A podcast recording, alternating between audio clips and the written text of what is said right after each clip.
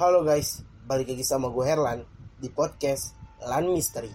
Kali ini gue akan membahas salah satu kasus terunik yang ada di dunia. Podcast ini bersumber dari tweet yang ada di forum Kaskus yang dibuat oleh Mary Wiguna 13. Selamat mendengarkan.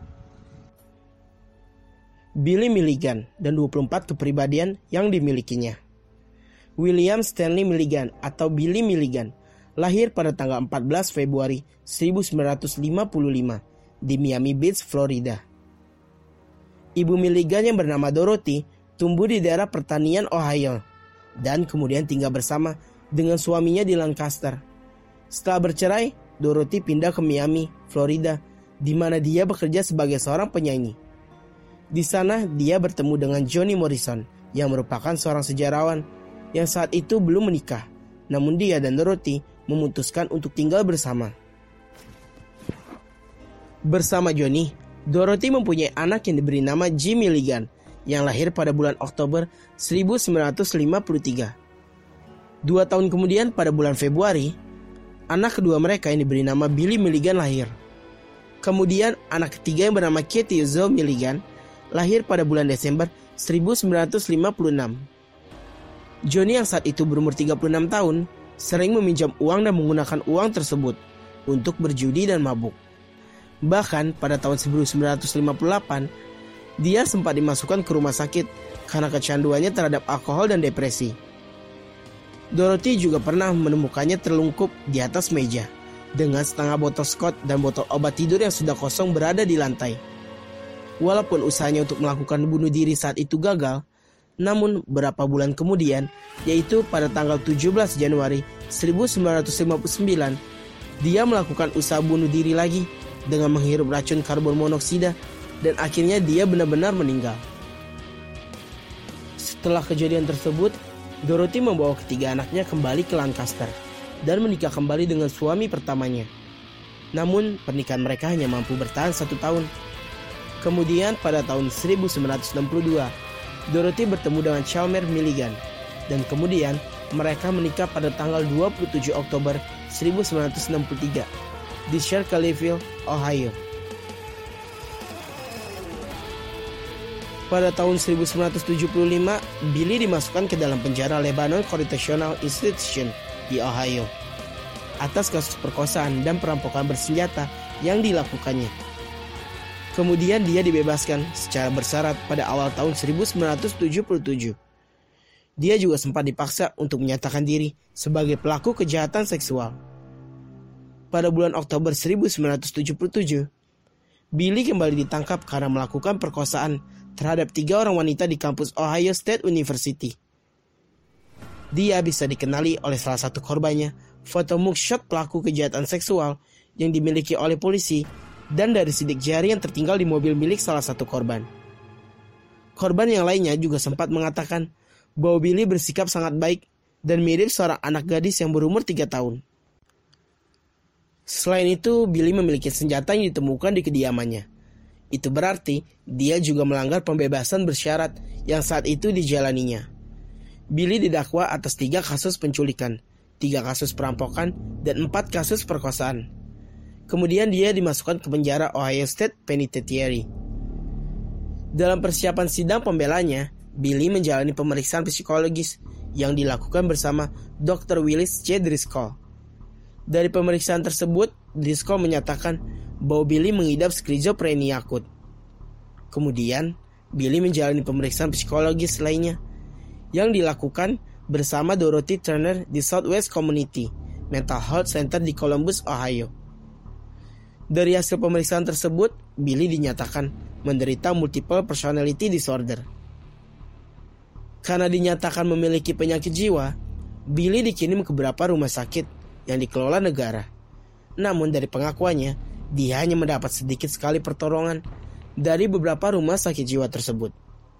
Selama dia berada di sana, Billy dilaporkan memiliki 10 jenis kepribadian berbeda yang hanya diketahui oleh para psikolog. Dan ke-10 kepribadian ini diberi nama The Ten. 1. William Stanley Milligan atau Billy Milligan yang merupakan kepribadian inti. 2. Arthur, berkebangsaan Inggris yang sangat bersaja dan berpendidikan, seorang ahli dalam keilmuan dan obat-obatan, dengan fokus pada hematologi. Dia mempunyai kewenangan dalam pembagian tubuh yang memerlukan pemikiran secara intelektual. Dia juga merupakan satu dari dua kepribadian yang bisa mengelompokkan kepribadian yang termasuk ke dalam The Undesirable. 3. Ragen Vandersovnik adalah Keeper of Head. Namanya muncul dari gabungan kata Rag Again. Ragen menggambarkan dirinya sebagai Yugoslavian, memiliki aksen Slavik, mampu berbicara dan menulis dalam bahasa Serbia, dan dia luar biasa kuat. Dia mengandalkan tempat pada masa-masa yang berbahaya dan mampu menunjuk anggota dari The Undesirable. Dia juga mengaku melakukan perampokan untuk membantu keluarganya, namun dia sama sekali tidak mengetahui tentang perkosaan yang dilakukannya. 4. Allen adalah seorang penipu dan manipulator. Dia adalah orang yang paling umum berbicara di luar dunianya. Dia memainkan drum dan melukis. Dia juga satu-satunya kepribadian yang merokok dan menggunakan tangan kanannya. 5. Tommy juga seorang artis, dan dia kadang tertukar dengan Allen. Dia memainkan seks tenor dan ahli dalam barang elektronik. Dia juga seorang pelukis, khususnya pemandangan. 6. Danny. Dia takut terhadap orang lain, terlebih laki-laki. Dia hanya melukis objek yang bergerak dan tidak pernah melukis pemandangan. Dia mengatakan ini karena Chalmers membuatnya menggali kuburannya sendiri dan menguburnya di dalam. 7. David berumur 8 tahun dan merupakan Keeper of Pain. Dia datang dan menempati tempat untuk mengambil alih rasa sakit dan sejenisnya. 8. Christine berumur 3 tahun. Satu-satunya yang akan berdiri di sudut sekolah ketika Billy mendapatkan masalah. Christine memiliki disleksia, namun Arthur mengajarinya membaca dan menulis. Dan Ragen memiliki ikatan yang kuat dengannya. 9. Christopher, saudara laki-laki Christine dan memainkan harmonika. 10. Andalana, seorang lesbian, memasak dan membersihkan rumah untuk yang lainnya, dan menulis puisi. Pengacara Billy mengklaim bahwa Andalana mengakui dialah yang melakukan perkosaan tanpa diketahui Billy dan kepribadian yang lain. Setelah 10 kepribadian tersebut muncul, belakangan 14 kepribadian lainnya ditemukan, dan mereka diberi nama The Undesirable oleh Ragen dan Arthur. Kepribadian ini tidak lagi diizinkan berada di tempatnya, dan mereka mengungkapkan dirinya ketika Billy berada di rumah sakit jiwa. 11. Phil adalah penjahat dan mengambil bagian dari rencana kejahatan kecil. Memiliki aksen Brooklyn dan ditandai karena menjadi seorang kriminal. 12. Kevin adalah perencana kriminal. Dia membantu merancang rencana untuk merampok toko obat. Dia juga ditandai karena menjadi seorang kriminal. 13. Walter berkebangsaan Australia. Dia menyebut dirinya sebagai pemburu permainan besar dan memiliki indera pengarah yang luar biasa. Dia juga sering digunakan sebagai pengintai, dan dia ditandai karena dia menembak dan membunuh seekor burung gagak. 14. April hanya memiliki pemikiran untuk menghancurkan ayah tiri Billy. Mendeklarasikan diri sebagai Undesirable ketika dia meyakinkan Ragen untuk membunuh Chalmers, dan Arthur berhasil berbicara dengannya sebelum kejadian tersebut terjadi. 15. Samuel adalah seorang Yahudi dan satu-satunya yang percaya Tuhan. Dia ditandai karena menjual beberapa lukisan pribadi milik orang lain. 16. Mark of the Cave adalah seorang pekerja keras. Dia sering disebut sebagai zombie karena dia tidak melakukan apapun kecuali diperintah, dan dia akan menatap dinding ketika dia bosan. 17. Steve adalah penipu yang ulung. Dia menggunakan hal palsu untuk melakukan komedi. Dia tidak pernah menerima bahwa dia adalah multiple personality. Dia termasuk The Undesirable karena komedi yang dilakukannya menyebabkan permasalahan dalam keluarga. 18. Lee adalah tukang iseng dan leluconnya biasanya membuat keluarganya berada dalam masalah. Dia tidak peduli tentang konsekuensi dari perilakunya tersebut. Dia termasuk The Undesirable karena salah satu leluconnya membuat mereka dimasukkan ke dalam kurungannya tersendiri. 19. Jason adalah katup tekanan. Dia digunakan pada masa awal untuk melepaskan ketegangan dalam keluarganya. Tapi dia menyebabkan mereka masuk ke dalam terlalu banyak masalah dan ditandai sebagai The Undesirable. 20. Bobby selalu bermimpi tentang memimpin sebuah pertualangan atau memperbaiki krisis global.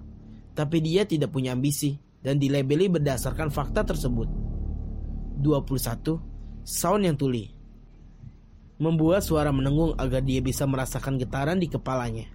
Dia termasuk dan disrebel karena tidak ada keuntungannya menjadi tuli. 22. Martin adalah orang yang sombong dari New York. Dia menginginkan segala hal yang diserahkan padanya tanpa mendapat bayaran. 23. Timothy bekerja di sebuah toko bunga hingga dia bertemu dengan gay yang menggodanya. Timothy kemudian memasuki dunianya sendiri setelah itu. Selain itu, Billy juga mempunyai kepribadian yang diberi nama The Teacher. 24. The Teacher adalah yang sejauh ini merupakan tonggak terbesar untuk membantu Billy mencapai persatuan. Dia adalah dari 24 orang yang disatukan dan hampir secara total mampu mengingat semua tindakan dan pemikiran orang lain. Billy dilepaskan pada tahun 1988. Setelah berada di rumah sakit jiwa selama 1 dekade, dan dia juga diperbolehkan pulang dari Ohio Mental Health System dan pengadilan Ohio pada tanggal 1 Agustus 1991. Pada tahun 1996, dia menetap di California, di mana dia memiliki Stormy Life Production dan berencana untuk membuat sebuah film yang tampaknya memang tidak pernah dibuat. Lokasinya setelah itu tidak diketahui dan kenalannya dulu sudah kehilangan kontak dengannya. Pada akhirnya, Billy meninggal di sebuah panti jompo di Columbus, Ohio pada tanggal 12 Desember 2014. Ketika itu, dia sudah berumur 59 tahun. Terima kasih yang sudah mendengarkan. Sampai bertemu di podcast Lan Misteri selanjutnya.